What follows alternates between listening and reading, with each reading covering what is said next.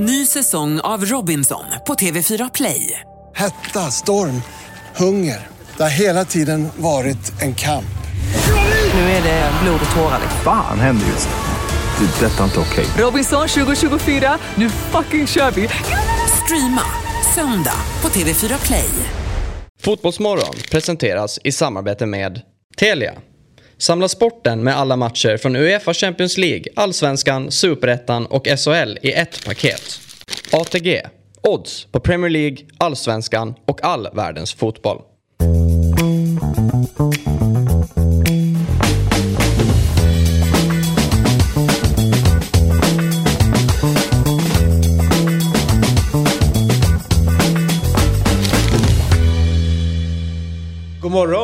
Och hjärtligt välkomna ska det vara till Fotbollsmorgon som är lite försenad denna morgon eh, och det är mest mitt fel. Eh, också en glömsk eh, Robin eh, med hö- hörlurarna där. Och, eh, men mest mitt fel. Det är jag som... Ja, nu! Jag trodde du menade de här. Nej, Ja, nej, ja, nej. ja, vi- Alltså, och eh, för att vi, vi gick till jobbet, Mm. vände om, gick tillbaka hem och sen gick till jobbet. Precis, båda två hade det. Per är här också. Ja. Alltid Per. Och jag var i tid. Du var i tid Ja, och du är ju... Eh, ja men det är så härligt, att, det känns tryggt att ha dig här. Du, vi glömde en viktig grej igår Robin. Är det inte så att du är med ny, ny utgivning utav intressanta och bra och roliga grejer som du har knåpat ihop? Så är det faktiskt. Eh, Jag ska, jag ska hålla mig kort, men tack för att du eh, nämnde det. I, idag, eh, onsdag klockan 12.00, så släpper jag mitt livs första stand-up special. Eh, så Vad det, är ett stand-up special? För? Ja, det är en föreställning i videoformat. Så här ser den ut och den, eh, den släpps på YouTube. Så den är kostnadsfri och djävulsk. Så det skulle, om, man, om man tycker att... Eh, om man är tacksam för de här timmarna vi har haft tillsammans. Eller gillar mig av andra anledningar. Direkt tappar jag tungfästet. För jag tycker det är väldigt jobbigt att göra reklam för sig själv. Men du ska inte göra nu är det sagt. du är bra. Eh, och eh, eh, det finns mycket som Robin gör här, inte bara sitter här utan i andra sammanhang. Körde stand-up igår som du inte ville att jag skulle komma på för att vara lite rostig. Mm. Det är ungefär som att kolla på en fotboll. Nej, det är vår första match för säsongen så vi vill inte ha någon pu- publik här. Mm. Alltså det är jättekonstigt. Ja, exakt. exakt. Men va- vart, eh, vart är det inspelat? Det är på uh, Marielevå i Stockholm. Okej. eh, I källaren där. Så att det var sista gigget på min turné som jag hade i maj. Eh, och det var svinkul och jag hoppas att det, att det märks. Sen var, det var lurigt hur länge man ska sitta och konservera den. För nu börjar referenserna försvinna. Nu är det ju inte... Nu har folk glömt AM och nu har ju folk glömt corona och sånt där. Så att idag, nu fick det räcka. Så idag så spyr jag ut med den där och börjar på ny kula. Vi är också superglada efter gårdagens eh, alla tillrop som har varit. Eh, och eh, sjukt roligt att, eh, att folk hakar på. Och det är, det är nästan så att man blir blygsam så många som lyssnar och tittar på oss varje dag. Ja. Tar upp kampen med P1 Morgon. Ja, vi är väl snart... Snor från samma målgrupp. Det tror jag. Men eh, vi vill också att ni ska trycka på en eh, så här, eh, notifikation så att ni får, eh, får upp eh, att vi är igång. Ja, ja, att man prenumererar på den där kanalen då. Som är Så YouTube. det. Det. Jag gör det och då plingar det till att det kommer upp en liten ruta så ser man vilket gäng som kommer och vissa. Det är Ja. inte, inte alls en dum service. Nej, det, det är ju som... ehm, det är som att få eh, så här, notiser från de stora etablerade tv-kanalerna och radiokanalerna. Det är det faktiskt. Och sen så finns en uppstickare där i notiscentret som är lite piggare. Uppe varje morgon också. Mm. Och det är lite, vi. lite vassare Ja, armbågar. Exakt, lite, Ja. ja. Ja. Du, eh, eh, fotboll var det igår som vi ska återkomma till. Bosse Pettersson ska vi prata med. Eh, gamla eh, fotbollstränaren och stor vän till oss här på Dobb-TV. Vi ska också prata med eh, Peshman Pars eh, som driver eh, iransk fotboll, ett konto på Twitter eh, och prata lite grann om det som händer i Iran just nu och kopplat också till, kanske lite grann till fotboll men också givetvis bara prata om vad som händer där borta just nu. Men eh, innan vi går in på matcherna så är det några eh, spelare som slutar sin eh, karriär. Eh, ganska liksom, namnkunniga spelare. Eh, John Obi Miguel kanske inte är det största namnet, men för mig viktig. Eh, I och med att han spelade där han spelade. Fabian Delf slutar. Han varit i Aston Villa och Manchester City. Men framförallt får man väl säga, det är ju Nilla Fischer som meddelade igår att hon ska, att hon ska sluta spela fotboll. Vad har ni för tankar kring det? På, på, alla, på alla de här tre. Ja, vi börjar med Nilla. Nilla. Eh, lite tråkigt, lite, lite vemodigt. Det känns som att det är en era som går i graven, lite grann. Eh, och det känns ju som att, eh, alltså hon har ju varit ansiktet för liksom, svensk damfotboll på ett sätt som väldigt få fotbollsspelare blir. Liksom. Eh, så det, det, känns ju det känns lite vemodigt. Framförallt var hon jävligt bra. Alltså, Framförallt, när, ja. hon, när hon pikade, då var ju hon... Eh, som jag kände så hade man inte sett en, ett mittbacksspel på det sättet som, som hon gjorde. Alltså hon var ju... Ja, men det var ju verkligen så här, men nu när alla pratar om hur ska man ha liksom den defensiva balansen. Ett tag kändes det som att ja, men Nilla är på plan, där har vi vår defensiva balans. Ja. Sen var jag väldigt svag för samarbetet mellan Nilla och eh, Linda Sembrant. Mm, mm. Eh, Linda är ju min favoritspelare. Ehm, men eh, Nilla Fischer, under åren i Tyskland och de framgångar hon hade så är det väl, ska vi säga, kanske den bästa mittbacken vi har fått fram. Ja, Eh, och eh, en av de bästa mittbackarna som, som fotbollen har skådat. mm, Så mm. det, är, det är en fin karriär. Vad är det, 21 år i landslaget. Är det så mycket? Mm. Hur gammal var hon när hon debuterade? Ja, hon måste ha varit 16, ja, men 17 då. Mm. Ja. Jag såg en, en bild på henne och eh, Seger. Och då såg det ut som att det var... Jag, tror, jag gissar att båda debuterade samma säsong då. Ja. Då såg de ut att vara 12. Liksom. Och, då- och det här kanske är typ sista... Jag funderar på herrspelarna också, men det är nog sista spelaren som, man har, som jag då, som är född 90, har vuxit upp med. Nu är det ju inga kvar, liksom. Det är klart, bara drar man den gränsen. Men hon har ju varit med hela min tv-tittartid, typ. Alltså, för efter, efter, hon var inte med 03. Det var i och för sig eh, Hedvig som tredje keeper. Men annars så är hon ju typ den sista som varit med hela, hela tiden. Men hon, hon var ju inte med i somras. Hon tackade väl nej. Ja. Det var ju ett konstigt... Alltså, Hade hon platsat? Det är väl det som är grejen. Att hon inte har, hon har varit skadad mycket på slutet. Eh, jag vet att hon har problem när hon kom hem till Sverige också med konstgräset.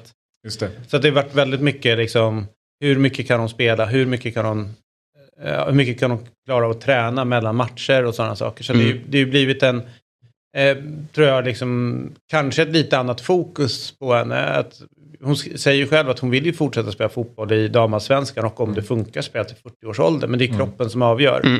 Eh, men uppenbarligen så har det slitit väldigt hårt. Och hon har haft mycket skador på slutet. Känns det som ledaregenskaper som vi inte har haft så mycket i svensk fotboll på senare år. Eh, alltså som man mer förknippar med liksom så här, eh, ja, riktiga köttare vi haft i landslaget Ja. genom tiderna. Men så hon känns liksom så här, blandningen av väldigt modern spelare med liksom, alltså, lite mer traditionella ledare- ledaregenskaper, väldigt starka ledare- ledaregenskaper. Och framförallt med åren så Mm. tycker jag att hon liksom klev fram mer och mer. Eh, och eh, ja, men blev ju en tydlig röst för, eh, ja, men för, för damers rätt att spela fotboll på samma villkor som män. Så det, det släppte hon ju liksom aldrig. Mm. Och jag tror att hon har banat väg för väldigt många efter. Eh, och eh, för att förtydliga då vår finländske vän, eller åländske vän här, vi säger då, det avslutar landslagskarriär. Jag tror att det var ganska uppenbart när vi pratade om att hon kommer fort, eventuellt fortsätta i Mm. just det. Men Delf och Mikkel, de eh, lägger alla skor på hyllan. Inte bara sina landslagsskor då. De är inte vrå, Delf kanske inte är vrålaktuell då. Nej, men John Obi Mikel är väl så här, har han spelat? Alltså jag har, ingen, jag, jag har inte ens haft koll på att han har spelat eh, de senaste åren. Det är ju det som är grejen. Han är ju 35 år. Men han stod ju, liksom, han kom ju fram i, i Norge, det var ju det som var lite roligt, i Lyn tror jag, Ja. och sånt där. Eh, och, eh, och sen tog klivet över till, eh, till England och, och Chelsea och där, där blev det helt okej. Exakt. Och det, det är det, alltså, när, trots att han spelar i Chelsea, vad är det, tio år? Så kan jag ju inte, så fort jag tänker på John Obi Mikel så tänker jag ju på övergången till United. När han står där med United-tröjan. Det är ju väldigt roligt. Men den, eh, berätta, är det att när Chelsea snor honom efter Ja, det? ja precis. precis. Eh, för då han gick från Lyon för liksom, ja, 4 miljoner pund eller någonting. Jag blev ju presenterad med United-tröja och allting. Och sen så, liksom, nej, det var lite, lite fuffens där. Eh, eh, Så det är pressfotat och allting? Ja, ja här What? Ja. Eh, Och då, här, är det Lyntröjan han har under där? ja, precis. Det görs ju inte heller, att man har sitt förra lag. Nej, att man liksom tar bort det och så tar fram det nya. Jätteintressant. Du, eh, igår så eh, pratade vi lite grann om att var det du som tyckte att Spanien var lite osexigt? Det måste jag säga. Ja. Vad säger du om laget de ställde upp med igår? Morata, Ferran Torres, Sarabia. Det är liksom de här namnen som är där framme. Mm. Eh, Kocke, Rodri, Soler, Carvajal, Torres. Ja, där har du ditt lag. Ja, det, är, ja, det, är, det är ju milt sexigare än, än vad jag minns det och, och matchen innan då som jag utgick ifrån. Men jag tycker fortfarande att det är... Ja, nu, där har de ju inget coolt barn ens. Nej. Jag fattar inte hur det har gått, kunnat bli. Men om Och man då vänder vinner på det de och säger så här, om det här är deras B-lag Ja. Så har de ett jävligt bra fotbollslag, Ja. landslag. Mm. Det är en hel- Portugal har ett sexigt lag. Ja, de har ett oerhört sexigt lag. Dock torskar de ju den här Mm, matchen. mm. Men de har ju ett helt fantastiskt lag. Ehm, om man kollar den backlinjen med Diaz, Cancelo, Danilo. Men det är ju det att Portugal hade vunnit det här på Fifa. Ja, ja. Men inte på planen. Det är ju det, jag borde ju gilla det. Men det är bara att jag nästan somnar sittande när jag ser den här uppställningen. Men ska vi ta den då? Eh, hur länge till bör Ronaldo ha en tröja där? Eh, när börjar han bli ett liknande problem som i, eh, i United? Ska han vara en inhoppare snarare än startspelare? Vad har du för andra på den där positionen? Alltså, är, är det så där de ställer upp då? För Ronaldo blir väl central och då är det väl Felix, tänker jag. Ja. Ja, Leao. Ja, Leao ska vi gå före. Det är så oerhört trångt. ja Leao finns ju, Joao Felix finns, absolut. Hela Wolves. Ja, hela Wolves, hela Ja. det laget. Ja, exakt. Nej, det är väl klart, det finns ju de här, det är de här äh, klassiska ledaregenskaperna. Varför, varför var Granen med så länge? Eh, Ja, Men han spelade kanske inte på slutet. Alltså, Nej. Det, det han visade 16 tror jag är, Ronaldo, det är när han står och coachar på sidan av, Mm. av planen. Och liksom verkligen är den här, ja men då tar han ju ansvar för eh, hela landslaget. Kanske mest för att han själv vill ha en framgång, men, men ändå, han gjorde det. Mm. Ehm, för att i United nu så är det jobbigt att se honom. verkligen, verkligen. För att han på något sätt alltid kommer liksom spela i skuggan av sitt bästa jag. Mm. Mm. Eh, och det går liksom inte att inte jämföra honom med att det här kunde han göra innan, varför är han inte så här nu? Eh, och det känns inte som att han, ja, jag vet inte. Det, det, det, det, det känns som att man inte vill se honom spela och liksom bli en sorglig figur. Liksom. Nej, nej, precis. Vad glad man är att man inte är förbundskapten ibland. Ja, vad skönt det är att, att man är, bor i ett land med lite sämre spelare. Det behöver inte bli så stor Nej. diskussion om vilka som ska spela, utan vilka är tillgängliga bra. Ja, Då spelar ni, lycka till. exakt. Och Men vi några kommer av er ställa- spelar ändå. Exakt, Ja. och vi kommer ställa ett jävla krav på er. Ja. Och om det inte blir vinst ska alla avgå. Ja. Ehm, det, Det är ju ganska skönt nu framåt att säga ingen bryr sig om hur vi ställer upp mot Färöarna.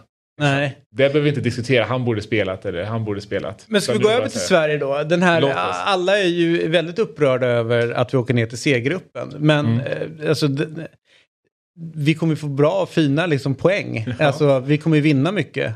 Det kommer vi göra, det kommer vi göra. Men, Förhoppningsvis. Ja, för nu har vi ju har vi Danmark i A-gruppen, Norge i B-gruppen, Island i B-gruppen. Så vi är ju lägst Nations League-rankat i, i Norden. Får se om vi håller Håland Mm. Men frågan bakom är, oss. eh, så här, frågan är hur mycket vi... ja, exakt. Eh, frågan är om vi, hur mycket man ska fokusera på just eh, vilken grupp man är i, eh, i Nations League. Jag menar, England åker ner. Absolut. De är ju inte en sämre fotbollsnation än Skottland bara för det. Nej, Eh, men det är väl klart att eh, det är ju eh, det är väl ett bra så här, lackmustest av Ja. var, var liksom ett, en nations landslagsfotboll står. Ja. När man kollar liksom ett så här, nuläge på Nations League. Jag tycker inte att det, att det är så konstigt att Sverige hamnade sist i den gruppen. Det, var ju, det kändes ju jämnt på pappret. Men konsekvenserna att vi ska behöva budgetera för att folk ska gå och köpa biljetter till att se Sverige-Malta. Liksom.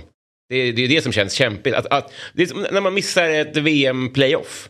Att hela framtiden är förstörd. Ja. Det är liksom framåt är jobbigt. Skit, den där matchen var ju ganska bra. Alla lag i vår grupp var är habila. Men det är framtiden som jag tycker är riktigt deppiga att tänka på. Se höstens bästa matcher med Telia Sportpaket. Du får allt från Champions League, Allsvenskan, Superettan och SHL på ett och samma ställe. Telia Sportpaket ger dig all sport från Telia och Simor, inklusive allsvenskan och superettan från Discovery+. Förutom alla sporter, turneringar, ligor och matcher ser du också alla filmer och serier. Du kan även lägga till HBO Max utan extra kostnad. Och det bästa av allt, det kostar just nu bara 499 kronor per månad. Och du kan givetvis streama innehållet i apparna eller kolla på det genom Telias Superbox med 4K, wifi, Google Android TV. Så, höstens bästa matcher, bara 499 kronor i månaden. Älskar du sport? Skaffa sportpaketet på telia.se sport. Där ser du Champions League, Allsvenskan, Superettan och SHL på ett ställe. Tack till Telia som är med och sponsrar Fotbollsmorgon. Vi, vi ska prata med Bosse Pettersson nu, eh, expert, ett före detta tränare. Eh, en utav, jag skulle säga en utav få, eller kanske den enda i Sverige som både har tränat och spelat i alla divisioner i Sverige. Är inte det häftigt? Det är otroligt häftigt. Ja. Otroligt. Hur, eh, eller först och främst, god morgon Bosse Pettersson, hur står det till? God morgon, god morgon alla, alla glada. Ja, det är starkt att ni är uppe så här tidigt på morgonen. Men ehm, nu är jag här. Ja, men alltså det är ju viktigt att ta morgonjobbet. Det är ju mm, eh, en förmiddagsträning, en förmiddagsträning. Sen har man ju tid att slagga lite grann och så kliver man på eftermiddagspasset. Två gånger om dagen. Här pratas det inte om freshness. Utan att eh, det ska köras. Ja, Bosse, men det. Ja, det tog lite tid att somna igår. ja, det gjorde det för dig va? Vad är dina tankar Mm. efter matchen mot Slovenien?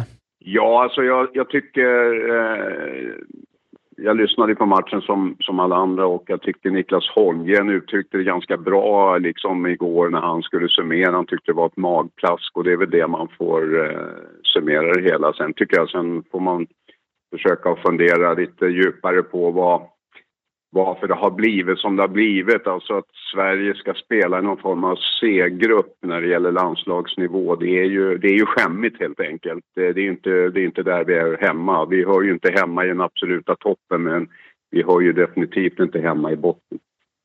Men eh, vad, eh, jag menar, alla kan ju se att det var ett steg framåt igår. Det såg bättre ut i den matchen än vad det gjort innan. Eh, behållningen är ju egentligen Seskos mål. Eh, är det van Basten eh, 88 man tänker på där, fast fel fot och liksom van Basten gjorde från eh, höger inneposition och här är vänster inneposition. Ja, alltså det var ett världsklassmål. Eh, så att det, visst var det så. Men eh, jag tycker...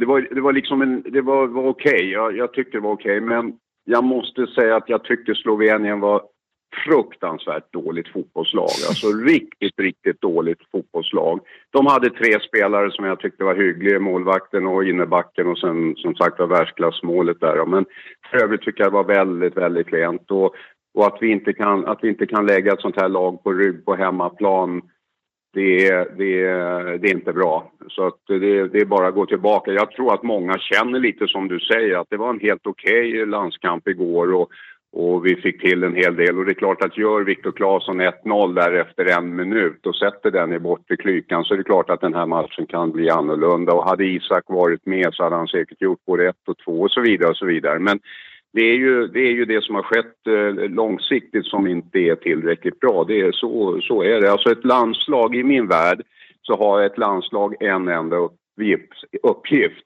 och det är att vinna fotbollsmatcher. Det är ingenting annat. Det är, du ska vinna fotbollsmatcherna. Och eh, det jag kan bli så jäkla trött på ibland det är det här att vi, vi har någon känsla i svensk fotboll att det är liksom den här trygga 4-4-2, det är det. Så jag, jag tycker precis tvärtom. Jag tycker svensk landslag ska kunna behärska alla de spelmodeller som finns idag. För det är inte så jäkla många. Man kan ju man kan sammanfatta det med att det är en 3-5-2 uppställning, det är 4-4-2, det är 4-3-3, sen med lite modifiering på, på allt det där. Det där ska ett landslag klara av. Det ska förbundskaptenen klara av och alla de här spelmodellernas brister och förtjänster och sen de här professionella spelarna som är yrkesspelare och som spelar där ute och dessutom spelar i de här olika modellerna klart som tusan att vi ska kunna använda det både, både under matcher och inför, inför matcher och kunna få ut det maximala av laget och vinna matcher. För det, det, det är landslagets enda uppgift, vinna matcher. Så att, eh, där tycker jag kritiken finns. Ja, det finns det ju. Eh, de har ju inte vunnit matcher. Men eh, om man kollar igår, eh, om... De, ah, Janne säger ju en ganska intressant sak tycker jag där, att eh, de får ju chanser, de skapar chanser. Eh, men när man pratar om att spelarna inte spelar så kanske det är just det avslutsögonblicken som det syns. Vi, eh, tycker jag, skapar tillräckligt mycket chanser för att göra ett gäng mål för att vinna den här matchen. Men avsluten är ju för dåliga och då kanske det kommer in det här, de, det är många som inte spelar fotboll. Eh, många sitter på bänk, att de inte har den här distinktheten. Och det drabbas, det drabbas landslaget utav. Vad tänker du runt det? Ja, det kan, jag, väl- det kan jag väl hålla med Men jag tror, om jag såg eh, lite snabbt statistiken igår så hade, så hade Slovenien fler avslut på mål än vad vi hade. Och det, det tycker jag säger en del. Eh, men visst är det så att, eh, att det här med match, matchträning, matchvana, att spela mycket matcher, det ger den här tajmingen och, och allt det här som krävs. Det kan jag hålla med om. Men det har någon, vi har någonting i grunden som inte är, sen, som inte är tillräckligt bra. Sen, sen eh, nu tycker jag Kristoffer Olsson igår ändå visade någonting, men å andra sidan då mot jäkligt svagt motstånd. Eh, Men eh, eh vi behöver ju få fram den, vi trodde ju att Kristoffer Olsson var den arvtagaren till Anders Svensson och, och, och Jonas Tern och Kim Källström och alla de här bra mittfältarna vi har haft. För det tycker jag är den stora missen, Eh, saknaden i svensk fotboll idag. Att vi inte har tillräckligt bra centrala mittfältare. Alltså som kan leverera bollen i rätt läge och på, på rätt eh, ställe. Eh, och Kristoffer Olsson har ju inte växt ut till den där Anders Svensson-generalen eh, utan eh, han, han står där och trampar och det är fortfarande väldigt mycket sidled och bakåt. Och Ja, det är där jag tycker svensk fotboll kanske har den stora. Sen behöver vi få till bättre försvarsspelare. Det har vi ju också tappat på något sätt. Idag ska ju, idag ska ju innebacka vara bra med bollen. Eh, går vi bak i tiden så skulle innebacka vara jäkligt bra på att hålla undan bollen ifrån eget straffområde. Ja, du hör ju. Man går ju igång och liksom hit och dit. Janne själv refererar ju till att han var åtta olika mittbackspar och sånt där. Är det otur eller borde han inte ta ut spelare som inte spelar i sina klubblag? Eller, för mig lät det så mycket som bortförklaringar också. Eh, när han själv pratar om att han har haft otur med eh, dels speltid men också med skador och sånt där. Är det ett sätt att skjuta ifrån sig problemet eller är det den stora faktorn, tror du? Ja, alltså delvis. Eh, jag kan, inte, Eh, jag kan inte komma ihåg exakt nu hur han har gjort i varje läge men att vi, att vi inte har lyckats spela ihop ett, ett eh, innebackspar eh, som också har varit lite av en svensk paradgren. Det här liksom att man har haft någorlunda samma backlinje och målvakt och det vet alla som, som har suttit på någon form av tränarbänk oavsett nivå att det är väldigt viktigt att ha en, en, en gedigen en gedigen backlinje, backlinje och en bra målvakt. Eh, Jag tyckte man sjabblade bort Pontus Jansson där vid tillfälle som hade varit en jävla bra eh, spelare, haft, haft tillgång till som, som ändå spelar regelbundet i Premier League och så vidare. Jag kan inte hela den historien men jag tyckte det var sorgligt när det, när det hände. Fast där gick de ju för eh, Danielsson. Daniel, eller det var inte i samma veva, men Danielsson spelade det och där kände man ju ett, ett tag kanske att eh, Danielsson och Lindelöf hade någon form av förståelse och, och, och kemi. Sen eh, gick det ju, hade ju Danielsson lite tyngre när han återigen inte fick spela. Han satt i Kina och inte spelade fotboll. Och det påverkade ju hans, liksom, hans spel. Fick ju lite kritik liksom i, runt omkring efter eh, några ingripanden och sen så har han tackat nej till landslaget. Filip Helander då som skulle vara den som kanske skulle kliva in där är skadad. Så att liksom, folk är ju skadade eller tackat nej på, till olika anledningar som gör att kanske att som man pratar, kan vi få ihop vårt bästa landslag? Ja, men rätt, en del av dem som, om man, nu inte bara för att jag håller på AIK och Sebastian Larsson spelar där, men det var helt uppenbart igår under intervjun att Janne Andersson tittade mot Sebastian och sa liksom, ja men en sån som du har ju tackat nej till landslaget. Med honom på plan hade vi liksom haft en annan balans. Och det är väl just den här balansspelaren som vi saknar eh, liksom, och hittar och, och, träffar rätt på. Ehm, och han nämnde Jens Kajust, men han spelade ju inte igår. Eh, så att jag, jag vet inte, det, det som för tag sig kändes ganska lovande. Jens Kajuste kommer upp, Kristoffer Olsson går jättebra. Shit, här har vi ett mittfält som kan liksom funka år framöver. Eh, det kändes helt okej liksom med Nilsson Lindelöf och det skulle komma upp bra mittbackar. Men nu känns det som att alla, alla förhoppningar, alla, liksom allting som kan gå fel. Eh, både liksom individuellt för spelarna, att de då kanske gör fel karriärsval eller liksom karriären stannar upp. Och för landslaget verkar liksom ha gått fel. Liksom Det, vi har inte fått medflyt liksom på något sätt. Nej, det känns ju lite Ja, självförtroende. jag- Ja, förlåt Bosse, kör, Jag kör på. tänkte, det jag tänkte på igår, jag vet inte om ni fick samma känsla. Jag blev, blev, satt här och blev upprörd över alltså, eh, eh, Lindelöf varje gång han hade bollen igår så vänder han in centralt eller till höger. Hade jag varit Augustinsson så hade jag gått av banan igår. Alltså han, tanken, är, tanken är ju att han ska ligga väldigt högt för att eh, Emil Forsberg då ska kunna få en mer central position. Men Lindelöf vägrade jag vill nästan säga hundraprocentigt att släppa ut de här enkla bollarna rakt ut till vänster. Alltså någon, någon, någon friare position och någon större yta att spela fotboll för. Nu vet jag att Augustinsson också eh, spelar lite och alltihop det där. Men, men om det var någon taktisk bit, det skulle jag vilja verkligen ha reda på om det var så att man bestämdes för att hela tiden spela in centralt eller gå via sin högersida. För som sagt, den där Augustinsson, han skulle lika väl ha kunnat sätta in i omklädningsrummet. Jag blev fruktansvärt irriterad på den jag såg igår. Jag vet inte vad, det, vad, vad som hände där egentligen. Nej. Och jag tänkte, det är det så, på tal om, om taktiken där och det du var inne på med, med formationer där, om att kunna spela lite, eh, lite olika sådana. Jag håller helt med dig, för mycket av problematiken vi såg under, eh, under kvalet här senast var just att så här, eh, men vi blev ganska, eh, ganska straffade i vårt 4-4-2 mot de som spelar 3-4-3 och liknande, som, som Grekland och liknande. Ja. Och där ska vi kunna stå upp bättre emot. Men jag, när man lyssnade på Fors, Emil Forsberg igår efter matchen, så han var ju ganska mycket inne på att vi vet nu när vi har liksom, eh, gått från ett spelsystem till ett annat, sen tillbaka igen. Vi vet inte riktigt vad vi ska, eh, vad vi ska göra, vart vi ska stå på planen. Det är ganska eh, lite otydligt. kunde man läsa mellan raderna. Hur svårt är det där? Alltså kan, kan du som landslag bara hålla dig till information? För det låter ju lite, lite konstigt. Nej, jag håller helt med om det och det är det jag menar att det, det går inte att, att skylla på det utan det, det måste vara så om jag tolkar det du säger rätt nu, att man får inte rätt instruktioner. Och det är, det, det är lite det jag menar. Jag tycker att en förbundskapten, nu är det här lite kritik mot Janne, jag är medveten om det och, det och jag kanske har fel där, men jag menar att en förbundskapten för ett landslag, oavsett land, ska vara den absolut starkaste och mest kompetenta fotbollshjärnan i landet. Det är det som är ett förbundskaptens jobb för mig.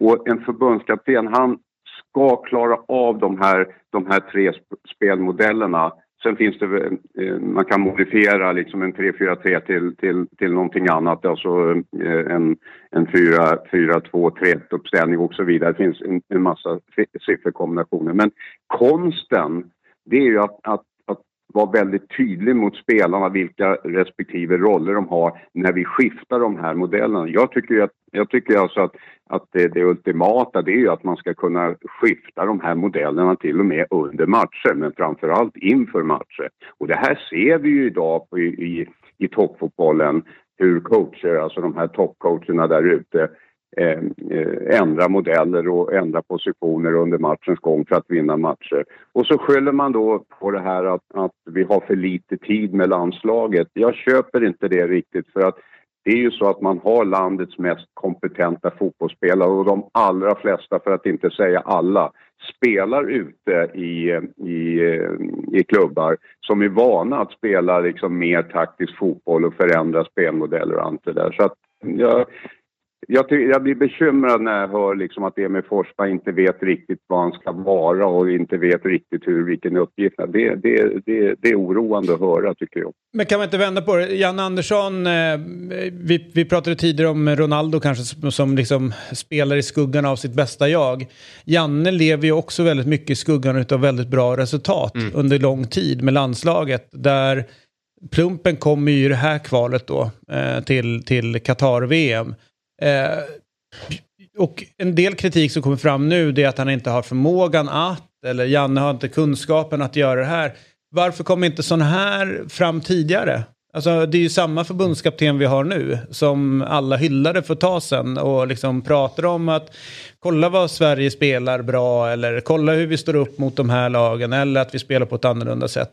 Från liksom ingenstans har det kommit till att han är oduglig. Mm. Att han inte kan ha förmågan att sätta upp ett lag taktiskt. Han kan inte, liksom, eh, liksom, han har inte de kvaliteterna som krävs för att vara förbundskapten. Och då känner jag så här, då borde det här kommit innan. Då borde man sagt det redan när han utsågs. Ja, men han är inte tillräckligt bra för det här jobbet. Han har inte den taktiska flexibiliteten för att ta hand om sådana här eh, och vara på en landslagsnivå. Eh. En sån här resultatrad för, för de flesta andra förbundskaptener hade ju gett i sparken. Jag tror att han har byggt upp det förtroendet, att det är tvärtom nästan. Att han har byggt upp det förtroendet som gör att han inte får sparken efter den här raden för att folk läser in. Han är ju fortfarande en kompetent tränare och att de litar på det han säger, att det är andra saker som spelar in och att när Forsberg och Lindelöf säger att de har det största förtroendet så, så tror man på det fortfarande. Så kan det inte vara tvärtom då, att han fortfarande har förtroende hos folk ett kval till och att problemet har varit bristande speltid i klubblagen och otur och skador och skita. Mm. Det kanske. Vad, vad tänker du Bosse? Nej, jag tänker så här att eh, eh, jag, jag, jag köper allt du säger. Det är bara det att eh, eh, fotbollsdebatten hålls ju ofta i media. Det är ju egentligen bara ni som sitter och, och, och, och pratar om det på ett annat sätt. Men, men medias uppgift i det här, det vet vi ju alla, det är ju att när man vinner är allting bra och när, det, när man torskar så är allting dåligt. Men att det pågår en fotbollsdebatt bland bland fotbollskunniga. Och där vill jag, där vill jag påstå att det, det, även om vi har vunnit eh, en del matcher hit och dit eh, i, i bakåt så har det funnits eh, kritik. Det har varit mycket sidled och bakåt och sidled och bakåt. Och eh, mycket har också handlat om individuellt. Det är klart att när Zlatan var som, som vassast och, och Albin Ekdal var var, var i sitt bästa och sådär. Det är klart att du, alla, alla fotbollstränare är beroende av bra fotbollsspelare och ju bättre de är ju lättare är det att, att vinna matcher. Men att det, att det, att det pågår en, en diskussion eh, utanför fotbollsförbundets murar om hur saker och tings ordning är i svensk fotboll, det, det, det är ett vittne till. Att, ja, och det känner och jag också till och den är, jätte, den är ju superintressant. Ehm, och, och, att, men, men jag känner också att mycket av det handlar ju också om Eh, som du och jag pratar om mycket Bosse, det är ju liksom hur ska vi spela fotboll? Eh, hur ja. ska vi, ja. menar, allt från träna, vad, vad ska ja. vi trycka på, vilka egenskaper ska vi lyfta fram och premiera? Så det är ju liksom en större, liksom, om man säger en filosofisk diskussion också om, eh, om, om, om svensk fotboll, där, där det tydligt Verkligen. finns kanske lite olika läger. Verkligen, där är ju, där är ju grundfrågan och, och jag, eftersom jag, jag eh, har eh, i familjen eh, så, så följer jag fotbollen idag på ungdomssidan och jag blir mörkrädd när jag är ute och tittar på det. Alltså, så att eh, visst är det saker och ting som, som börjar där. Eh, även om, om Jan och landslaget inte, inte eh, och ta konsekvenserna av det som sker bland, bland 10-12-åringar idag. Men eh, det är ju ändå, det är ändå framtiden. Eh, Bosse, du sa att du var mörkrädd där vad, vad, inom eh, ungdomsfotbollen. Vad, vad, vad är du rädd för där? Som du ser? Nej, men alltså jag ser, jag ser eh, inget ont om föräldrar nu då, på något sätt, för de tar ju naturligtvis hand om, om sina barn. Men det är mycket föräldraträningar där ute och det är mycket taktiska saker. Man plockar fram, fram taktiktavla och står och, och, och, och flyttar magneter och pennor och hit och dit för 10-12-åringar.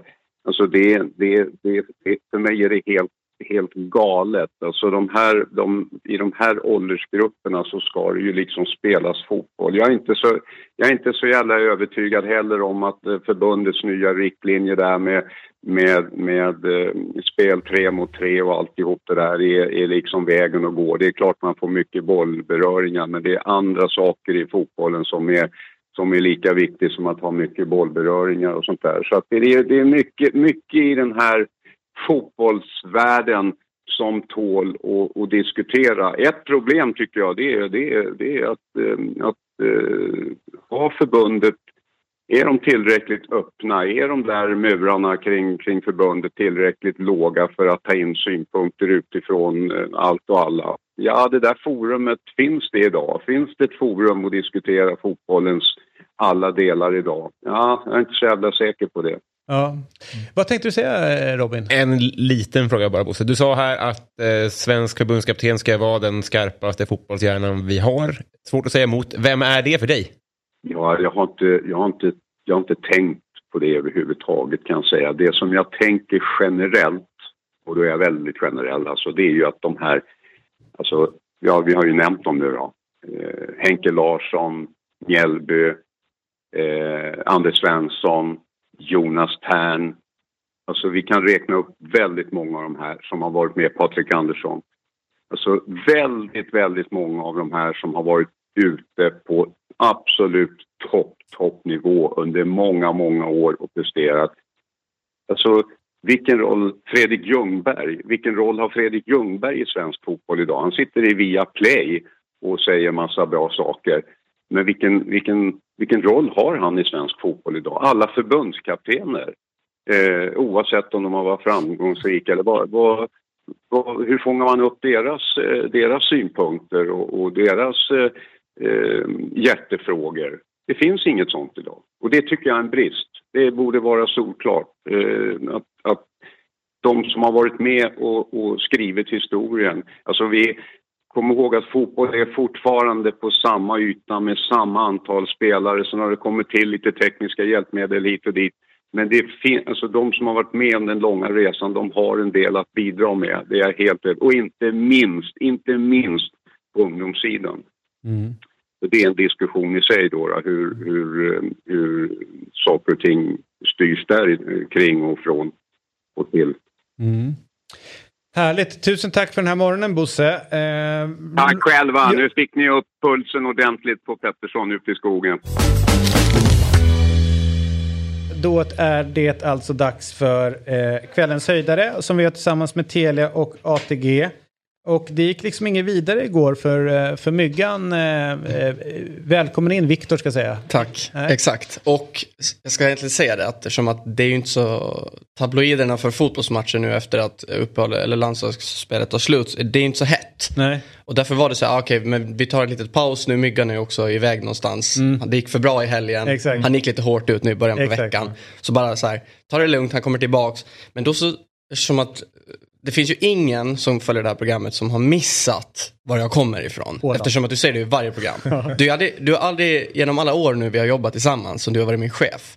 Du har ju aldrig sagt mitt namn utan att säga min härkomst. Nej. Eller hur? Nej. Och jag antar väl att det bara kommer vara så. Ja, så är det. Ja. Och det jag tänker ska komma till är att det spelas faktiskt en full omgång i Veikkausliga ikväll i finska ligan. Och, IFK Mariehamn lirar. ja det gör de såklart. Ja. Men jag har eh, skrivit med lite kontakter på andra sidan pölen då. Aha. Och eh, tagit fram en dubbel för kvällen. Mäktigt. Så vi har ett spel Ja. i den finska ligan. Det här är nästan... Okej, då måste du hjälpa mig. SJK, var Mm. kommer de ifrån? Seinäjoki. All right. Och det ligger SJK, i... jag tror det står för Seinäjoki Jalka. Någonting. Ja. Och, och Jalka är ju någon... Jalkapallo betyder fotboll Okej. på finska. Stökigt. uh, eh, men precis, de möter ju, uh, det är ju så också att uh, finska ligan, jag tror det är fyra ordinarie omgångar kvar. Jag ska säga att idag, så jag följer inte den så noga, det är därför jag har tagit hjälp kring Ja. den. Men jag har ju ändå mitt lag och sådär som jag ändå håller Vilka koll håller du på? IFK Mariehamn. Okej. Eh, man har ju sedan några år tillbaks delat upp eh, serien då i en övre och en undre slutspelstabell då bara för egentligen, jag antar för att hotta upp det lite, det är ju bara 12 lag i den här ligan som spelar. Så man gör, man gör väl det i Danmark, man gör det i Belgien, det finns ju några länder som håller på med den här övningen. Eh, de här två matcherna i dubben då, SJK mot Kups och FC Inter mot Hacka, de båda är i den övre delen av tabellen då där min, min externa spelexpert har tagit fram spelet från. Ehm, och jag ska, jag ska säga det, det är ungefär fyra omgångar kvar. Och de som leder eh, finska ligan just nu då är den övre, IFK Mariehamn, mitt lag, du säger den undre, de är på ganska säker mark, därför de är inte med i det här heller. Och av, av känslor helt enkelt, man måste vara professionell Ja, ja. i sitt spelande. Ehm, eh, och då, eh, SJK och Kups så har vi då Kups rak seger. Det är som så att de ligger ju tvåa just nu. HJK, som det är väl det laget de flesta känner igen. Vi har ju pratat lite om dem när vi hade Ja, Lukas här. Ja, Lukas. Ja. Ja. Ehm, ja men Kups ligger i alla fall ett, ett par poäng bakom HIK. HIK är också ute i Europa och kämpar och, på dubbla fronter. Kups vann nyligen finska kuppen så de går och kämpar för en dubbel. Eh, SIK däremot ligger i den här övre tabellen också men de ligger lite också där i ingenmansland. Det finns Så de har inget riktigt att nej, spela Inte så mycket att spela för. Så en 87 på den, ett ganska bra odds helt enkelt då, Ja. på en Kups seg- seger. Ehm, samma sak gäller Inter Hacka då, där vi har Hacka seger med 0,0 Asian handicap. Och då, det innebär ju då, med Asian handicap 0,0, det innebär ju att vid lika får man pengarna tillbaks. Alla pengar. Ja, för det spelet. Aha. Ja. Eller vad menar du med alla pengar? Ja, men det, det är en dubbel. Ja, men precis. Nej, men så här. Vinner Kops och eh, Hacka och Inter spelar lika, då vinner du ju oddset på 1,87. Aha. Men vinner både Coops och Hacka, Ja, då, då, får du det 4,30. 4,30. Ja, fattar. Ja, i alla fall. De har chans fortfarande på att ta en, eh, kanske inte andra platsen men tredje platsen och då få kval för eh, Europaspel nästa säsong helt enkelt. right. Medan Inter inte har så mycket att spela för. Eh, och sen har jag också fått lite längre analyser kring hur lagen spelar och sådär. Inter är ett lag som springer ganska mycket, Hacka ligger på omställningar. Inter har inte så mycket att spela för, det kanske inte kommer vara det där drivet i det där. Jag har fått det insålt väldigt bra till mig och jag Ja, tycker här det känns ganska väldigt bra. stabilt. Hacka, vad står Hacka för? Det är en förkortning för... Jag vet inte riktigt, men de kommer ju från eh, staden som heter Valkeakoski i alla fall. Och den ligger typ söder om Tammerfors, om ni vet var Tammerfors Ja, ligger. typ. Ja, men ganska mitt i landet, Ja, Mm. en bit norr om Helsingfors. Jag kan också säga att i Valkeakoski 2015 firades det otroliga triumfer när IFK Mariehamn vann Finska cupen. I, i, I Valkeakoski. All right. Ja, vad härligt. Ja. Eh, var Bobby Friberg da Cruz med då? ja. Så, så, Och året efter eh, vann ju IFK Mariehamn finska ligan då. ja, med Bobby Friberg. Ja, han gjorde mål i den avgörande matchen, han gjorde ett mål Det är så i coolt. den avgörande matchen. Ja. Nej, ska men vad härligt. Mm. Eh, och här har ni dubben och den finns ju på eh, dob.one snedstreck ATG och vi kommer också även lägga ut den i sociala medier. Och Ja. kom ihåg, du måste vara 18 år eller mer för att få spela. Och om du upplever att du har problem eller någon i din närhet har problem med spelandet så finns stödlinjen.se till hands för att bota råd, råda bot på det.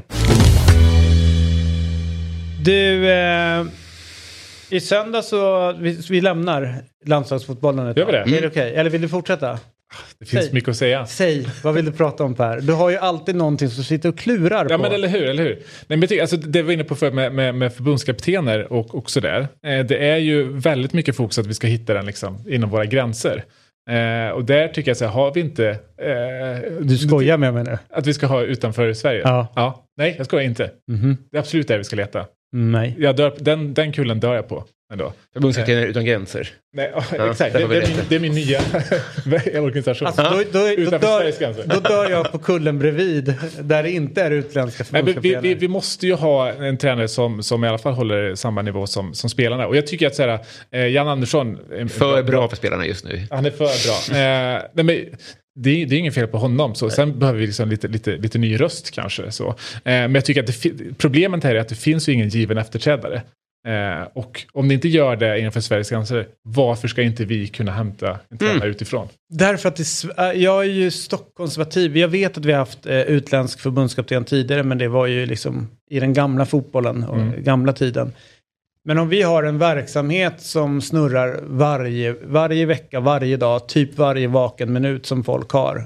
Som rattas utifrån Sonets ett fotbollförbund och där vi håller på att utbilda människor hela tiden. Det är ju den verksamheten, det är ju den svenska fotbollen som ska mötas mot den eh, norska, eller danska eller tyska. Då vill jag att det är, eh, ja men nu låter man ju som en som är långt ut på högerkanten, men då vill men jag jag att det ska vara rent. Men- då, då är det svenskar som ställer upp mot svenskar. I ett det- parallellt universum, ja. Men nu har, nu har ju ingen annan det. Nej men jag tycker vi behöver inte, vi, alltså så här, det är ungefär som att säga att jag låter min hund kissa på alla trappuppgångar eh, alltså, i- in i stan. För Mm. jag orkar inte liksom. Och, och sen så bara för att alla andra gör det så ska jag göra det. Alltså det är ju, det, det, är- det är ett dåligt argument. Ja, Men- inte, ja. Men jag håller med om att säga, man vill ju ha det så.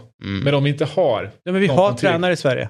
Vi har jättemycket fotbollstränare. Jag tror bara att ingen innan eh, Olle Nordin blev förbundskapten tänkte att Olle Nordin är en bra förbundskapten. Ingen trodde eller tänkte att Eller Tommy efter. Svensson eller, eller efter eh, skulle bli en bra förbundskapten och så vidare. Jag tror att man växer in i rollen. Ungefär som statsministerkandidater. Mm. Göran Persson, när han blev statsminister, vad i helvete är det frågan om? Hur kan du välja honom? Mm. Nu när man blickar tillbaka från 90 och framåt, vem är den mest givna statsministern man kan se? Alltså vet, som har axlat det liksom. Så, men det var ju han. Men han kanske var den minst troliga att bli det utav de som var. Liksom, så så att jag, jag, jag tror att man växer in i det. Och det finns jäkligt mycket bra fotbollstränare runt omkring i, i Sverige på ett eller annat sätt. Liksom. Det, det är ju på uppgång, absolut. Men det är ju lite som jag är inne på, det är ju en annan typ av ledarskap i landslag än i klubblag. Du behöver kanske ha en liten annan åldersprofil i landslag än i klubblag. Eh, och Janne kändes ju ändå som att säga, ja men du passar in i den liksom när han tog över. Även om jag inte trodde att det skulle gå så bra som det gjorde då inledningsvis. Men det känns som att här, ja, men vi har mycket spännande nu. Det är Rydström, det är Brännström etc. Fast Ljungberg de är nästa. också. Jag tror att vi måste kolla på Ja, ja. dem, hyllan som ovanför. Då börjar vi Precis, så här, och vilka har vi där? Ja, eh, alltså de, Stare. Ja, men det är ju Stare börjar komma upp i den åldern. Han är väl 75 nu. Rickard Norling är ytterligare något, eh, något eh, steg upp. Och sen är det ju Mange Persson-generationen höll jag på att säga. De Du hör ju, det går ju inte. Eh, Lennartssons, eh, ja, hela de som har gjort sin eh, gärning fullt ut. Mm. Typ. Ja, Lennartsson kan jag... Ja, men där finns det ju ett Mm. gäng liksom. Sen tror jag att, jag tror ju, ja. Ja, ja, ja. Stare kan väl inte bli förbundskapten? Nej, nej, men Nej. jag säger att det är väl den generationen säger Ja, men för jag Inte- intressant, namnet. för jag håller ju med om att, eh, alltså, nu, nu, Janne ska sätta kvar, där är vi överens. Men om han hade, om vi hade torskat alla matcher med 100-0, alltså, vi hamnar i ett scenario där det inte går att han sitter kvar. Eller att det händer någon skandal eller något, han måste gå. Och vi då säger, ja, men eh, Rydström och, eh, och Brännans generation, de är för unga, vi måste ta en mellan. Så vi måste leta där då alltså. Är det inte bättre att gå utomlands då Nej. än att bara ta, vi tar den, det näst, näst, näst sämsta i Sverige? Fast det gör vi. Alltså det, är så här, det är väl klart att vi, Jonas Tern har nämnts precis. Han får klart, väl inte? Det är väl Eller? klart som fan. Vad säger du? Får han vara Nej, menar, Nej. Mm. tillsammans med någon i så fall. Men det vill gå att lösa. Henke Larsson har ju haft en tränare. Alltså så här, man tänker just som förbundskapten så tror inte jag att det är hantverket du behöver. Men jag tror Mm. att Bosse har ju, och jag har ju pratat med Bosse om, om det här flera gånger. Han har ju liksom en mer filosofisk syn på en förbundskapten. Att Mm. liksom, om du får det jobbet då är du den absolut bästa tränaren. Mm. Men det kanske finns andra egenskaper nu givet de här som kommer och dyker upp. Är det inte Eh, bättre med en Gerhardsson eller Håkan Eriksson som har haft Gerhardsson jobbet? tror jag absolut skulle vara ett bra namn. Och, och det är någon som jag tidigare, nu dök det inte upp bara, men som jag har tänkt så här, men det skulle vara en bra förbundskapten på herr också. Men Mm. jag tror att han ville vara kvar på damerna och göra det så pass bra där. Mm. Men tänk dig så här att eh, om man tänker, om vi tar namn då. Henke Larsson, Mm. tror att någon av de här killarna som dyker upp nu, tror att de kan vara killen hela veckan. Om han är där.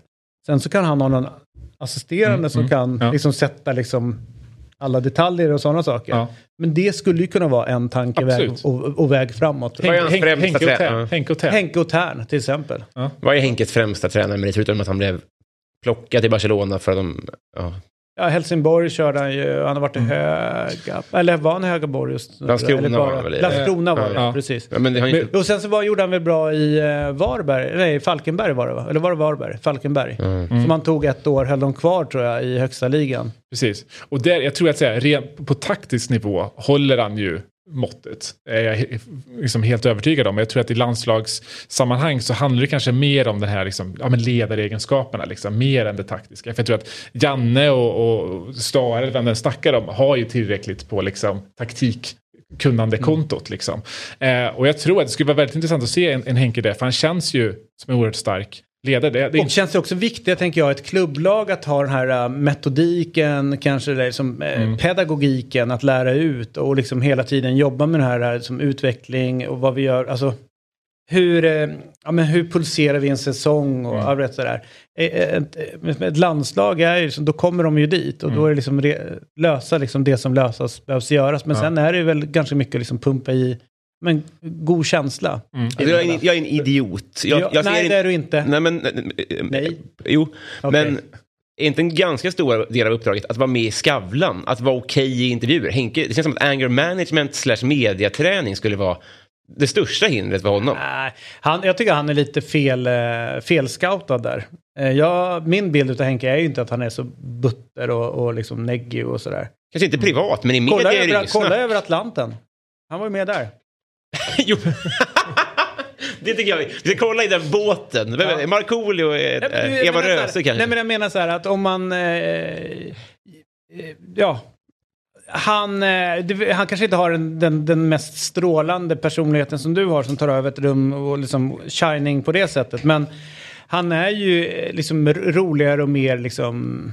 Alltså han är inte så... mm, Ja, men Mot journalister är han ju butter. Det är ju det som är problemet. Ja, ja, precis. Men då får man väl prata med, i det här jobbet ingår det här, det här, det här liksom. Någon liten. Men jag tror där vi är nu så är det snarare att om vi får happy, happy resultat och, och liksom, att, det, att, att vi hittar rätt liksom, spelmässigt. Det är väl det Men i jobbet i Helsingborg ingick det att inte börja slåss med supportrar också. Det sket han i. Han Ja, hö- det gör höll det. sig men, ganska men bra. det finns väl en, ja, exakt. Men visst var de på hans son först där, eller hur? exakt, exakt. Och där är väl någon form av... Eh, Jag, jag känner mer att det är djur- merit för. Vad säger Jag du? känner att det är mer, mer merit för. Ja. Att han är ändå redo Ja. att liksom... Nu har jag vänt, jag, har, jag är väl också en förbundskapten. Ja, det, det är klart man inte försvarar våld, Nej. men det de gjorde mot hans son där och då gör ju att eh, han kanske... Mm. Och de sakerna som sades. Det är inte hans uppgift. Spelar ingen roll, jo som pappa tror jag nog. Att, han, att han blir mer pappa där än, än tränare. Det tror jag är högst mänskligt. I, men jag förstår. Då kommer ju Jordan starta i landslaget om han alltid ska prioritera sin son. Ja, men det hade inte varit helt fel kanske om han hade startat. eh, nej, men alltså, vi, ja, åtminstone med landslagstruppen. Det är bara- en känsla man har. Mm. Ja, ja, absolut. Men så, på tal om liksom, eh, förbundskaptenen här, såg ni, eh, Sjöstrand var ju med i, i studion igår inför eh, matchen och pratade lite angående den här, eh, dels liksom livstidskontraktet så, jag förstår ju vad han, han Ja. menade liksom, men det han sa var att här, på frågan liksom, om, om, om vi förlorar här liksom, så kan, eh, kan ni göra av med det? Så sa han att här, men vi, eh, vi kommer aldrig riva kontrakt. Vi är förbundet, vi ska hedra våra kontrakt. Jag menar, så kan du inte säga om fotbollstränare Nej. idag. Nej, men frågan är om man vänder på varför ska vi sparka honom nu? Alltså så här, det är ju eh, i... Ja, så här, de har ju jobbat ihop sig att liksom förtjäna rätten att, att köra ett kval till. De har missat ett kval. Eh, och nu är det så här sparka, sparka, sparka. Det är väl såklart att man inte... Alltså så här, eh, antingen så river Janne det själv innan kvalet går igång. Men förbundet har, finns inget incitament överhuvudtaget. Du sitter och, strug- och kämpar med att hitta en bra efterträdare. Ja, nej, absolut. Så att liksom så här, där är det ju ganska givet. Så, så att eh, jag fattar det. Jag kan också tycka att det var en, kanske en olämplig formulering om man bokstavstror den, livstidskontrakt. Men det Ja, fattar den- ju den alla ju- att det inte var ja, den- eh, livstidskontrakt på problem. det. Däremot i den intervjun som jag kanske blir mer eh, liksom, mhm, hur, hur är det här? Det är ju utvärderingen. Mm. Vem är det som utvärderar det hela? Och då var det ju, är det Stefan Pettersson som landslagschef? Mm. Eller är det Jens T. Andersson som sitter någonstans där och Mm. har någon tjänst?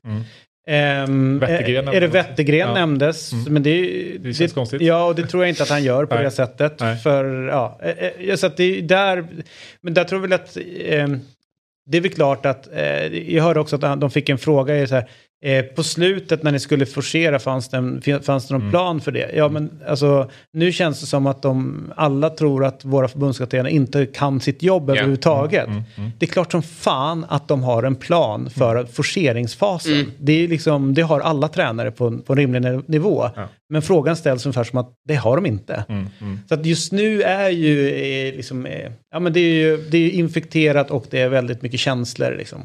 Absolut, absolut. Och jag tror att säga, på det vi talade om innan, alltså, det är egentligen ingen jättestor grej att vi tvingas spela C-gruppen nu ett år. Det är bara tråkiga Men- lag. Med. Ja, och, men, men, men grejen är, man hade ju köpt det mer om det faktiskt var så att säga, men vi, vi ser en anledning till varför vi gör det. Vi försöker stöpa om vårt spel, vi försöker göra en generationsväxling.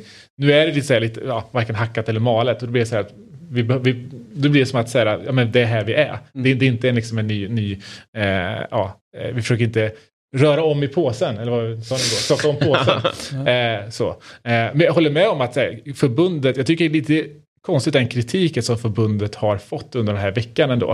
Eh, man har liksom, eh, Bosse nämnde lite den här också, eh, strategiomläggningen som var liksom 2017. Jag tycker så här, ja, låt oss se vad det, vad det ger. Eh, det var ett väldigt mycket... Kan du, be- vad var det för strategiomläggning? Ja, men det är ju det att eh, u- u- ungdomsfasen, du spelar mer liksom, tre mot tre, fem mot fem, har mycket mer liksom, med boll, hur de utbildar tränarna eh, i liksom, eh, distrikten, akademierna och det. Man kan ju Eh, inte se resultat på det hur det går i landslaget nu. Nej, man nej, inte men de- Tio de- år bort tror jag. Ja, men absolut. Ja, det går absolut. fortare än det är men nu kan man lå- inte. Låt oss vän- vänta in det. Vi, så, här förra veckan hade vi med liksom Future Team, eh, superspännande satsning. Så förbundet gör förmodligen väldigt mycket, väldigt mycket rätt. Men det som alla säger, när jag har pratat med liksom Patrik Karlgren här, när Saletus har varit med, det som alla säger är ju att eh, vi tränar inte tillräckligt mycket fotboll i Sverige. Eh, det ligger ju inte på förbundsnivå, det ligger ju längre ner. Och tar vi då på klubbnivå, om vi kollar liksom din klubb AIK, där säger man nej till fler ungdomar än vad man tackar ja till på grund av att man inte har tillräckligt med planer i Sverige. Kollar, ja, ska vi då jämföra med Danmark och, och Norge som vi nu klagar på går om oss och vi vill efterhärma dem. Men kollar du danska ekonomier, och då är tre gånger fler planer än vad som finns i Sverige. Mm. Eh, det är där vi går ganska mycket fel. Ja. Låt oss återkomma till det här. Ja, det gör vi. Därför vi ska både byta land och eh, med också inriktning utav det vi ska prata om här på eh, Fotbollsmorgon. Därför att eh, den 13 september blev den 22-åriga Masha Amin arresterad av den iranska moralpolisen för att hon inte hade burit sin slöja korrekt. Och tre dagar senare var hon död. Polisen menar att Min Amini dog av en hjärtattack medan kritiker misstänker att hon misshandlats till döds. Det här dödsfallet har utlöst kraftiga protester runt om i Iran och i övriga världen. Och på sociala medier sprids bilder på kvinnliga demonstranter som tar av sig sina slöjor och klipper av sitt hår för att visa stöd för Masha. Och det är väl klart att det här är någonting som eh, många nu följer eh, spänt och, och förfasas över det som händer i, i Iran. Eh, och vi har med oss Peshman Pars som driver iransk fotboll på Twitter, det kontot. Och Peshman, vad, ehm, hur går dina tankar och, mm, med anledning av det som händer i Iran? Um, så det, det är ju väldigt eh, jobbigt att följa för oss som ändå är utomstående. Det låter väldigt privilegierat. Vi är inte ens där och behöver liksom utsättas för det som händer. Men vi har ju alla nära vänner, familj och släkt som ser liksom hur Eh, eh, vad som händer där varje dag via sociala medier. Så eh, det är känslosamt och tufft. Mm. Eh, ba, vi har ju också sett eh, som rapporter nu senast att eh, de säkerhetsstyrkorna skjuter in eh, skarpt mot demonstra- demonstranterna och på måndagskvällen så meddelade i, ehm, Irans Human Rights eh, att minst 76 personer har omkommit i oroligheterna då. Det är två dagar sedan. Liksom, vad, vad är känslan av att den här, de här protesterna tar vägen? För vi har ju sett protester tidigare i Iran och de har blivit otroligt kraftfullt nedslagna. Men än så länge så verkar det växa, att de inte får liksom koll på protesterna som de har fått tidigare. Nej, och, och det här är ju väldigt, alltså jag skulle kalla det här en, en, en ny milstolpe i den, liksom, det iranska motståndet eh, inne i landet. För som ni ser, det har varit protester tidigare. Men eh, då har det liksom inte alla eh, samhällsgrupper eller båda könen eller åldersmässigt har det varit kanske en, en viss eh, grupp. Medan här kan man ju se, du kommer, främ, du kommer från alla håll och kanter. Främst den yngre generationen i och med att det är en stor ung befolkning eh, som finns där. Så det här är ändå, eh, man har ju flyttat fram positionerna eh, i protesterna vilket jag anser är eh, vågat, skulle jag kunna kalla det för. Tidigare man, eh, har de som styr kunnat sätta att det funnits någon form av eh, politisk prefix till demonstranterna och, och då liksom kunnat slå ner det. Men nu finns det ju inte det, utan nu är det ju, nu slår det genom alla, precis som du säger, alla samhällsgrupper är, är ute och demonstrerar. Eh, hur tror du det, det, det gör att liksom sätt pressen mot, eh, mot det styrande prästerskapet när de ser att det är så brett i samhället? Ja, jag tror att dels vill de inte låtsas om det till att börja med. Eh, dels försöker man förminska det eller säga att det här är, som, det här är inte ens iranier, det här är upprorsmakare, det här är terrorister, det här är eh, knarkare finns det många liksom, videon eh, som går runt. Medan folket skulle jag hävda är, är rätt så vana vid den här eh, lögnerna som vi kallar, kallar det för, som det faktiskt är. Att man hela tiden Eh, ser verk det finns två olika verkligheter i Iran. Den som liksom regimen eh, vill påvisa och den som faktiskt upplevs av människorna. Och nu tror jag det är väldigt svårt för eh, även regimen att liksom inte behöva erkänna det och se att men, det, det finns ett stort folkligt missnöje här som inte enbart grundar sig på eh, eh, slöjtvånget. Eh, fotbollen vet jag är stor i Iran och nu ser vi också fotbollsspelare går ut och tar ställning för demonstranterna. Vi ser eh, Ali Karimi som tidigare spelat i Bayern München som visar sitt stöd. För övrigt med det mäktiga namnet Asiens Maradona. Men det är en parentes. Eh, hur viktigt är det att, eh, att han går ut? Eh, det ska inte underskattas och Ali Karimi är inte vem som helst. Han är en av de största iranska stjärnorna genom alla tider, eh, ska jag hävda. Hans, eh, den talang han satt på eh, ger Asiens Maradona epitetet liksom eh, fullt godkänt. Det, jag, jag köper det, men det kunde inte förvaltas. Men det är liksom ett, ett litet sidospår. Eh, att det görs av just eh, Ali Karimi spelar roll. Dels för att han är stor och omtyckt. Dels att det här är liksom inte första gången. Det är inte att han, han helt plötsligt får för sig att eh, vara högljudd eller protestera. Det här har han gjort i många år. Redan, skulle jag säga, 2009 när den kanske första stora protestvågen i Iran kom, den så här gröna vågen då man hävdade att det var valfusk och gröna band och så vidare om ni kanske minns det. Eh, var han en av liksom, eh, de som tydligt tog ställning. Under åren har han hela tiden varit väldigt kritisk mot kanske främst fotbollsförbundet i och med att det är hans liksom, eh, eh, ja, där han kommer ifrån, fotbollsvärlden. Men även eh, generellt har han varit väldigt kritisk när det har hänt någonting där regimen på något sätt har varit eh, inblandade.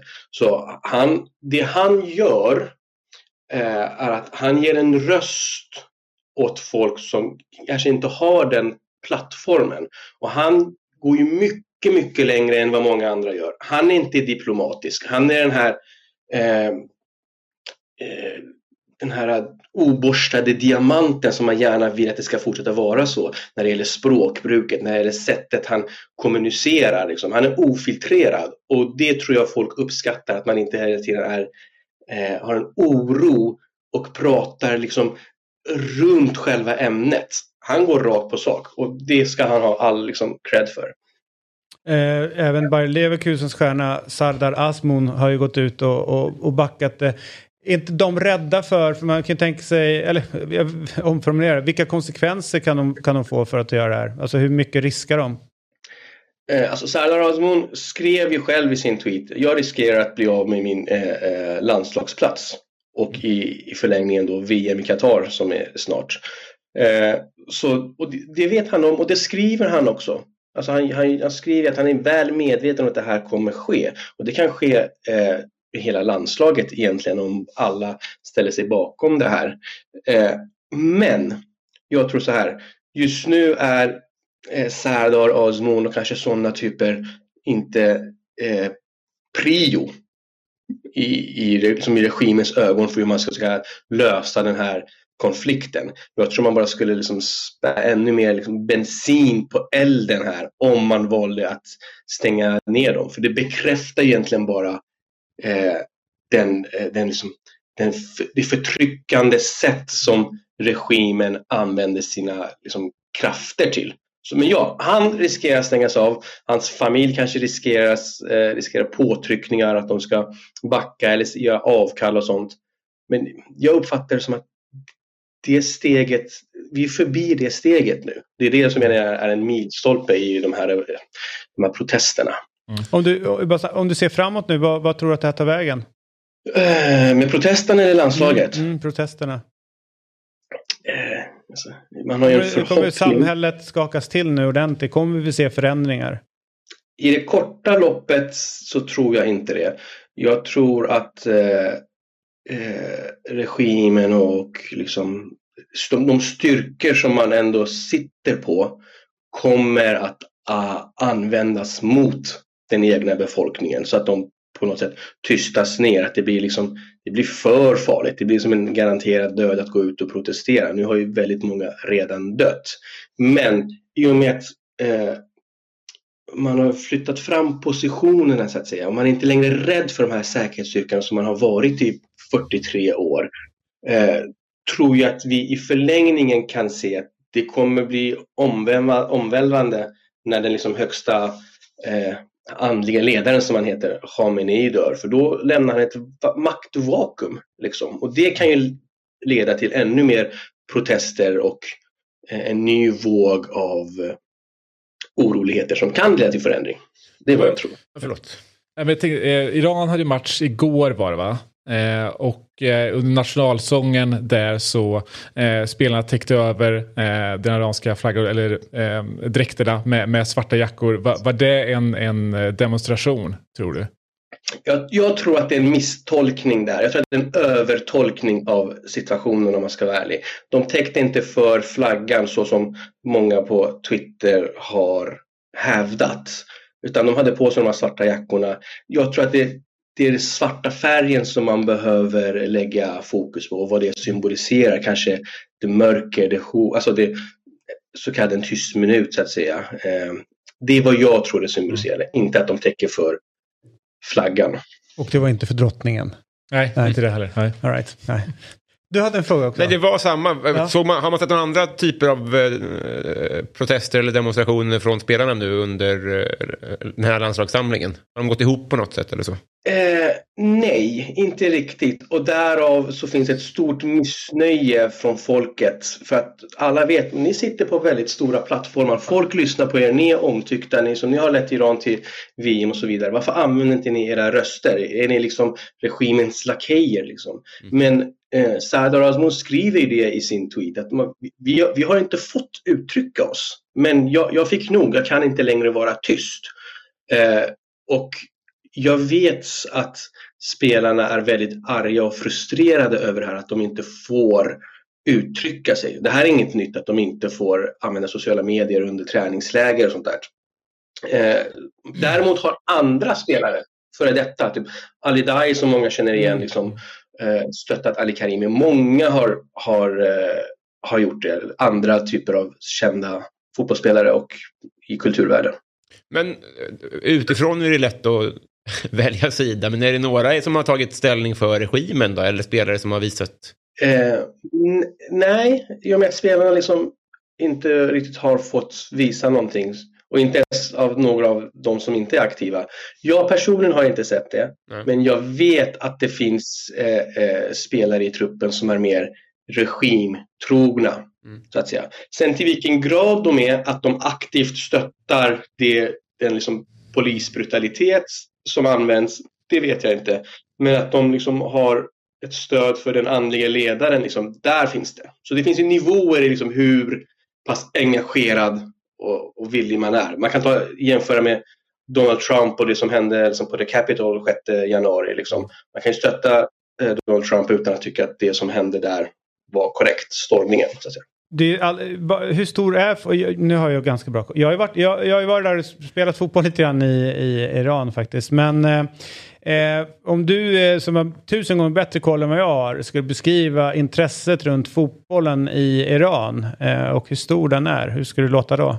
Eh, det är den största sporten. Det är liksom folkets sport. Eh, och eh, publiken har varit där och stöttat och så. Samtidigt eh, eh, vet både regimen, skulle jag säga, och även folket att eh, det är alltid en, en viss oro när det är stora folksamlingar. Va? Eh, det är bara att titta hur det såg ut i, i Egypten. Så Corona kunde inte ha kommit mer lägligt för iranska fotbollsförbundet egentligen. Bara. Men nu, nu stänger vi ner här och jag, jag tror att de hade eh, nedstängt betydligt längre än vad det var nödvändigt. Eh, så det var ju tur för dem. Så att säga. Eh, men ja, eh, fotbollen eh, samlar och enar folk och samtidigt så har det ställts det helt andra krav idag på fotbollsspelarna att vara folkets röst. Eh, vad härligt. Eh, och jag tänker så här när vi börjar närma oss eh, VM om vi kan ta ett snack och liksom om vi ska botanisera lite grann runt det i iranska laget. Eh, och framförallt så eh, kommer vi hålla koll på vad som händer borta i Iran. Bara snabbt, har det påverkat fotbollen någonting? Det är ingenting som ställts in, det är ingenting som har i samhället som har liksom stängts ner på grund av eh, de här protest eller demonstrationerna? Eh, I och med att det har varit liksom eh, landslagsuppehåll så kunde det inte ha kommit mer lägligt också faktiskt. Men nu när det eh, återvänder till det normala här i i parentes, eh, i det som kommer vara ligan. Ska det bli väldigt intressant att se hur eh, förbundet och regimen kommer att agera. För jag är helt övertygad om att om publik släpps in eh, så kommer de eh, visa sitt stöd för de som protesterar. De, de är själva en del av protesten mm. också. Eh, om det som händer i Iran så räkna med att det här kommer fortgå. Eh, om inte jag är helt fel, idag klockan fem eh, på Norrmalmstorg i Stockholm så är det en demonstration. Eh, och om man vill eh, liksom göra sin röst hörd eh, så gå dit. Det är massa olika politiker som kommer eh, hålla tal eh, där borta. Så att där finns det att göra. Vad mer skulle man kunna göra från Sverige om man vill bidra och stötta iranska kvinnorna? Ja, alltså det är hela Irans befolkning liksom, men absolut det är kvinnorna som varit i, i, i bräschen och i frammarsch för det här. Alltså, har man en iransk eh, um, vän, eh, familj, vad som helst, eh, fråga. V vad, eh, hur mår du? Vad kan vi göra? Så man har ju pratat mycket om att man ska försöka öppna, som internet har varit mer eller mindre nedstängt där, liksom, dela vissa länkar där folk i Iran kan ha mer tillgång till det. Men framförallt alltså fortsätt att hålla det här levande. Hjälp till och i alla fall det vi kan, det lilla vi kan med, med sociala medier uppmärksamma de här frågorna. Låt det liksom inte bara bli ännu en protest någonstans i Mellanöstern. För, för det, det handlar mycket mer om det. Det här är liksom man kallar det på något sätt den första feministiska liksom, revolutionen. Och att det kommer liksom i hjärtat i Mellanöstern visar ju liksom eh, Eh, den kraft de unga har i Iran, de kvinnorna har i Iran. Det här är liksom inga kuvade offer utan det här är människor som är less liksom. Var deras röst. Mm. Härligt, tack för det och tack för att du var med den här morgonen och god morgon på dig. Det, det, är så oerhört tragiskt att det som händer såklart på alla sätt och vis på alla mänskliga plan och alla människoöden som är fruktansvärda. Men som land att åka till så är det helt fantastiskt. Mm. Det, är, det, är ju verkligen ett av de här länderna som jag önskar att kan ni bara få er shit together så mm. att man kan börja åka dit och resa runt och fantastiska människor, eh, supertrevliga. Mm, ja, naturen tycker jag faktiskt är cool. Liksom, ganska kargt emellanåt, men också mm. skiftande i ett stort land. Sen har de ju deras mat. Den är så mm. jävla god. Mm. Alltså, det är ju någonting. Ja, verkligen. Känns också som att det finns enorm potential i den supporterkulturen. Mm. Ja, Alltså, alltså, det hade kunnat bli så mäktigt. Eh, det, det, jag, jag, har liksom inte jag är så dålig på att komma ihåg statistik och matcher som har spelats och sådär. Men jag är helt hundra på, vi sitter där i VM 18 i Ryssland, jag och Marcus eh, Johannesson. Eh, och liksom på förhand så är det så här, ja, men Portugal kommer ju vinna den här matchen ganska lätt. De har ju Ronaldo och allt möjligt. Och, eh, och sen så blir det liksom, ja men holmgången som man, alltså efteråt, ja. Bosse sa att han hade svårt att somna igår efter mm. Sverige-Slovenien. Mm tror att det var tre timmar innan jag kom ner i varv mm. efter den matchen. För det var inte bara liksom där att man har kommenterat och liksom har varit lite nervös inför det och känt ja. sig som en stress att uh, kommer Robin Berglund nu sitta och skriva skit om mig på Twitter Tack. efter den här matchen mm. eller inte. Ja men du vet så. Till att det man fick uppleva i form av supporterskap och att eh, det betydde så jäkla mycket. Alltså att det var viktigt på riktigt, det mm. som hände på plan. Vad härligt. Det mm. blev ju en eh, morgon av det här också. Vi säger hej då. Fotbollsmorgon presenteras i samarbete med Telia. Samla sporten med alla matcher från Uefa Champions League, Allsvenskan, Superettan och SHL i ett paket. ATG. Odds på Premier League, Allsvenskan och all världens fotboll.